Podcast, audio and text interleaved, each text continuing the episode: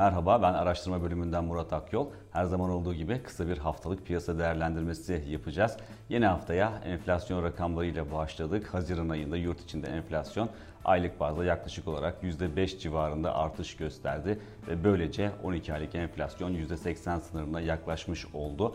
Önümüzdeki aylara baktığımızda ise enflasyonun anlamlı şekilde e, geri çekilmesini gerektirecek bir zemin oluştuğunu düşünmüyoruz. Dolayısıyla Aralık ayındaki e, yüksek baz etkisine kadar muhtemelen yüksek seviyelerde kalmaya devam edecektir enflasyon. Yüksek enflasyon rakamına karşın e, Merkez Bankası'nın para politikasında ay içinde bir değişiklik yapma ihtimali yok denecek kadar az. Bu noktada yıl sonu beklentisinin de %65-70 bandında olduğunu hatırlatmak isteriz.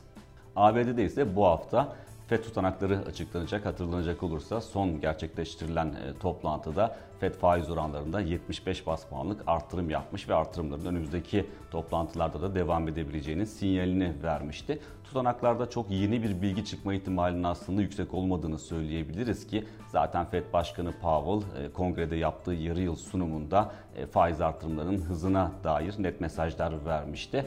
Ancak yine de tutanaklarda komite üyelerinin para politikasındaki görüşlerini yakından görme şansı bulacağız.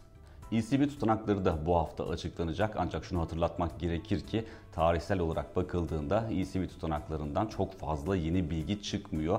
Bu nedenle piyasa etkisi oldukça limitli bir gündem maddesi. Ancak şunu da ekleyelim ki ECB'den Temmuz ayında 25 bas puanlık faiz arttırımı bekleniyor. E, hatta Eylül ayında da 50 bas puanlık bir artırım bekleniyor. Fakat e, enflasyonun bulunduğu nokta itibariyle %8'in üzerinde yıllık bir enflasyon söz konusu Euro bölgesinde ECB'nin e, Temmuz ayında 25 değil de 50 bas puanlık bir artırım yapma ihtimali de söz konusu olabilir. Dolayısıyla tutanaklarda belki bu konuda daha fazla ipucu görme şansı bulabiliriz. Bu nedenle normal şartlar altında etkisi düşük olsa da bu kez ECB tutanaklarının da haftanın önemli gündem maddelerinden biri olduğunu söyleyebiliriz.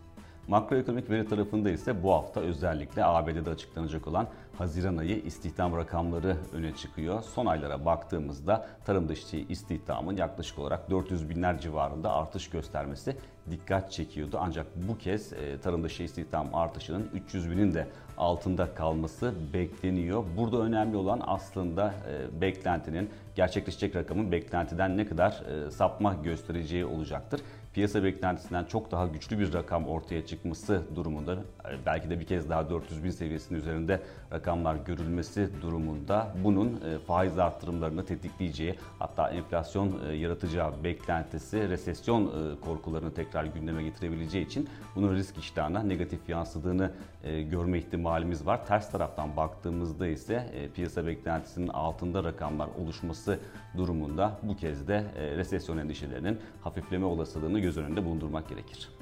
Zamanı kazanca dönüştürmek için ünlü The izlemeye devam edin.